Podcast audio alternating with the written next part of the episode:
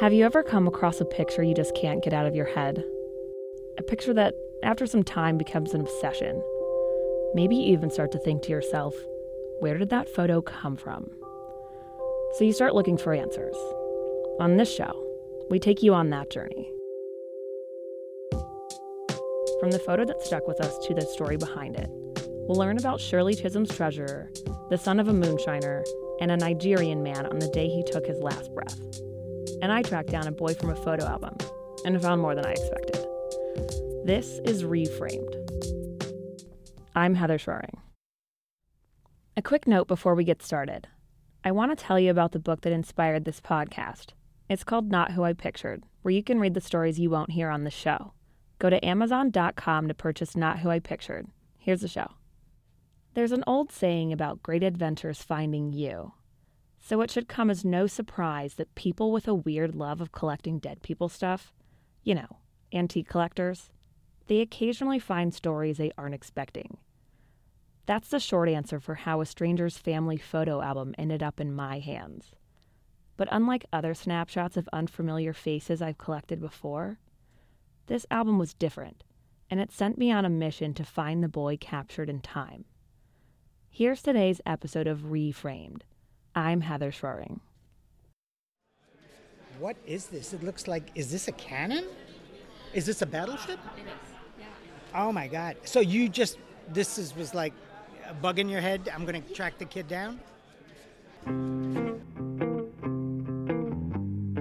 I have this strange curiosity with old photos I find in resale shops. And I'm not the only one. I'm talking to Dan Lenchner, a photographer in New York who collects this stuff as a pseudo professional hobby. I met him at a vintage photo fair where I told him about this picture I have. It's of a kid on a battleship from 45 years ago. His name is Rip. The reason I know that, well, it's none of my business. Why someone took a picture of this boy on a ship isn't my concern either, nor is anything he did on that vacation with his family in the 1970s. But collecting old photos is my business, and when people leave their stuff around for someone else to claim, I'll just say maybe we shouldn't lose things if we don't want to be found. That's where this story begins, with a thrift store find that took me on a trek through my own past and relationship with memory. It was a cherry red photo album. I paged through the snapshots of 70s tastic beach vacations, and then I saw him a boy looking through the round door of a ship. Most people probably see a discarded picture, but I see a smiling brown haired boy who has no idea the journey this photo will take when he's a grown up. I had to find him. The first picture of a stranger I ever bought was from an estate sale in Kentucky. It's a posed portrait of a woman in the 1800s clutching her floral dress. She's looking over her shoulder, smizing, if that was a thing then. I needed this picture. I'm not sure why, but after I bought it, a message inked in the bottom corner of the photo stuck with me. It read, Lest you forget, with love, Sarah. I got sad the more I looked at the photo. Her note somehow got separated from the person she gave it to.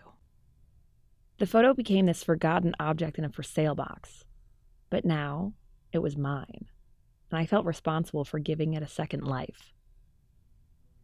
I found more Sarahs for sale in other places, and eventually I became the keeper of all these strangers in black and white, hoarding their orphan memories like my own.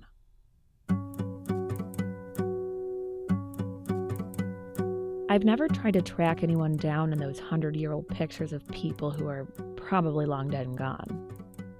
But Rip wasn't like the Sarahs. I had to keep looking for him. I just wasn't sure why.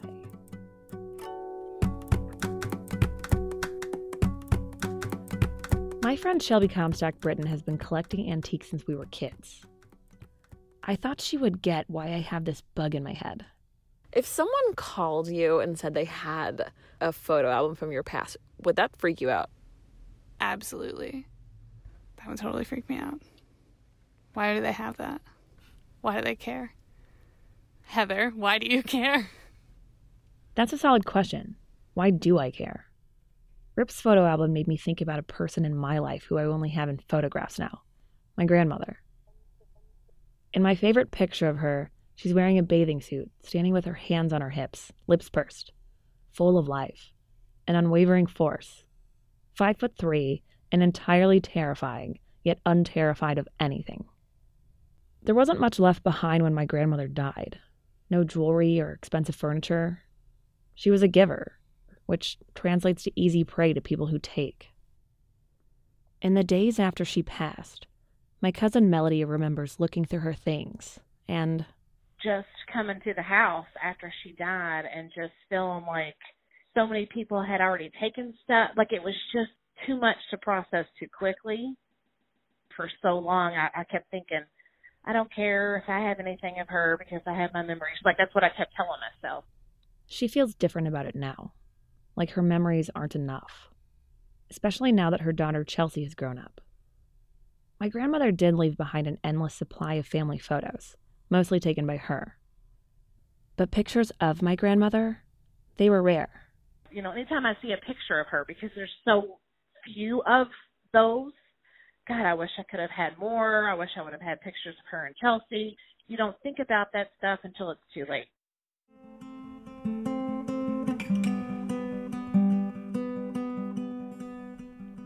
So I guess that's why it matters to me so much. Maybe Rip just doesn't care his family photos are floating around in the world with strangers, but I at least had to give him the option to care. If I knew someone had pictures of my grandparents, I'd want them back. So I began my hunt with that picture of Rip on the battleship. He doesn't even look 10 years old. It's next to a series of photos of a family road trip. I was captivated by these pictures. There's one of the boy in a button down shirt riding a horse statue, and another of him sitting on a covered wagon with a guy in sunglasses hunkered next to him. He's probably the boy's dad. I folded back the cellophane and peeled the photos from the page, hoping for some detail to help me find the boy. And there it was, written on the back of one a name Rip. I pieced together other clues from the photos and did some research. I looked through every person on Facebook with the last name, eventually tying nearly all of them back to this photo album. But still, after hours of looking, no sign of Rip. Until I found an obituary. But not his, thankfully. It was his dad's. Enlisted with his next of kin was a guy named Rip. I found the boy on the ship. Now I just needed to call him.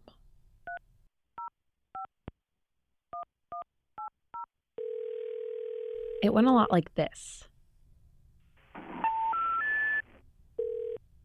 We're sorry, you have reached a number that has been disconnected or is and a few wrong numbers, You leave your name and your number. I'll get back with you later. and ended this way. Please check the number and try your call.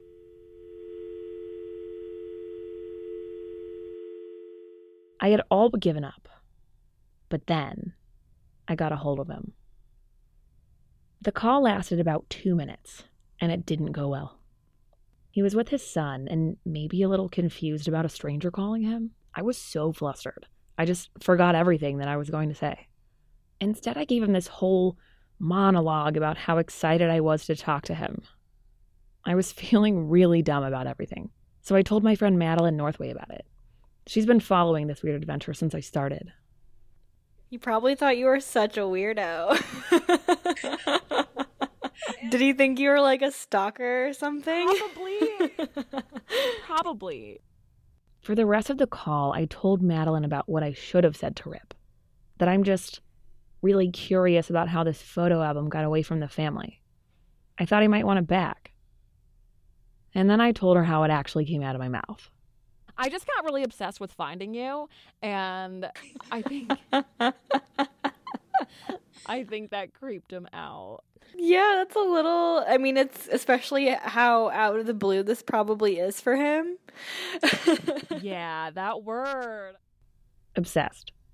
I don't know if that's the right word. It's more of a fascination. I'm just haunted by the idea of getting separated from memories that can never be retrieved. Pictures from my life, of my friends and family, they're like keys to a time capsule buried deep in my brain. They unlock memories that I might have otherwise forgotten. I need those photos because I'm pretty afraid of forgetting. I thought I might be able to find Rip and give him back a whole key ring of childhood memories. I mean, how sad is it that this family lost their photo album? The possibility that such a personal item could be intentionally discarded? I can't accept that.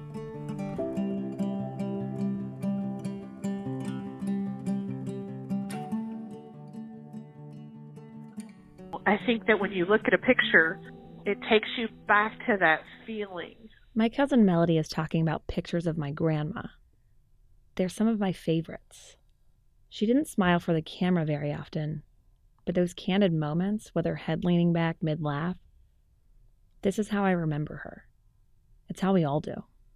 You know, when I see her in those pictures with her mouth open, laughing, or, you know, it just takes me back to that moment, those times. She was there and made you feel like you were the best person in the world. I studied those pictures, obsessing over the nuances of my grandma's features. I paid special attention to her hands, such an easy thing to forget. I just never wanted to look down at my own hands and wonder where they came from.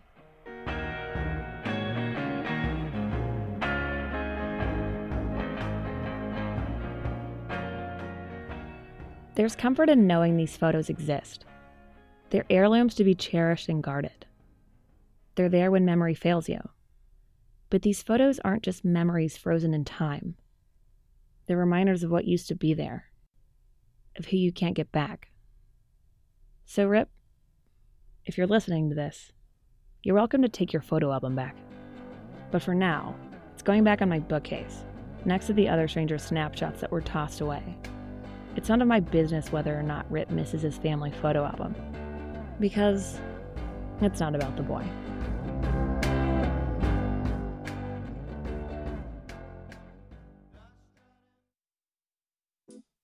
Hey guys, it's Heather. I'm here with JW Cash, one of the authors of Not Who I Pictured, the book this podcast is based on. Hey JW. Hey Heather. So, JW, your photo in the book is of a guy who looks like a mobster, but who is he? His name was Tino. Some people thought he was a mobster. He industrialized the meatpacking market. It didn't even occur to me that the meatpacking market needed to be industrialized. Yeah, Tino tapped into these markets no one would really think about meatpacking, soybeans, salad oil. Salad oil? Yes, the salad oil swindle, which led to Tino going to prison for the first time. But who was Tino to you? Tino was like a grandfather to me. He was in love with my grandmother. To read JW's story and 15 others, stop by Amazon to purchase Not Who I Pictured. Thanks for listening to Reframed. If you like what you heard, you can hear more stories in the print version, Not Who I Pictured, the book that inspired this podcast. Head to Amazon.com to purchase your copy of Not Who I Pictured today. Reframed is inspired by the book Not Who I Pictured, a collection of short stories that begin with a family photograph and explore the memories behind them. Our executive producers are Kelsey Blazier and Lena Sunsgiri. We are produced by Sage Howard, Will McCollister, Ashley Akwosa, and me, Heather Schroering. Our editor is Isabella Kulkarni. Special thanks to James Robinson, Isabella Kulkarni, and Michael Shapiro for their patience, guidance, and humor. If you like what you heard, go to Amazon.com to purchase Not Who I Pictured. Thanks for listening.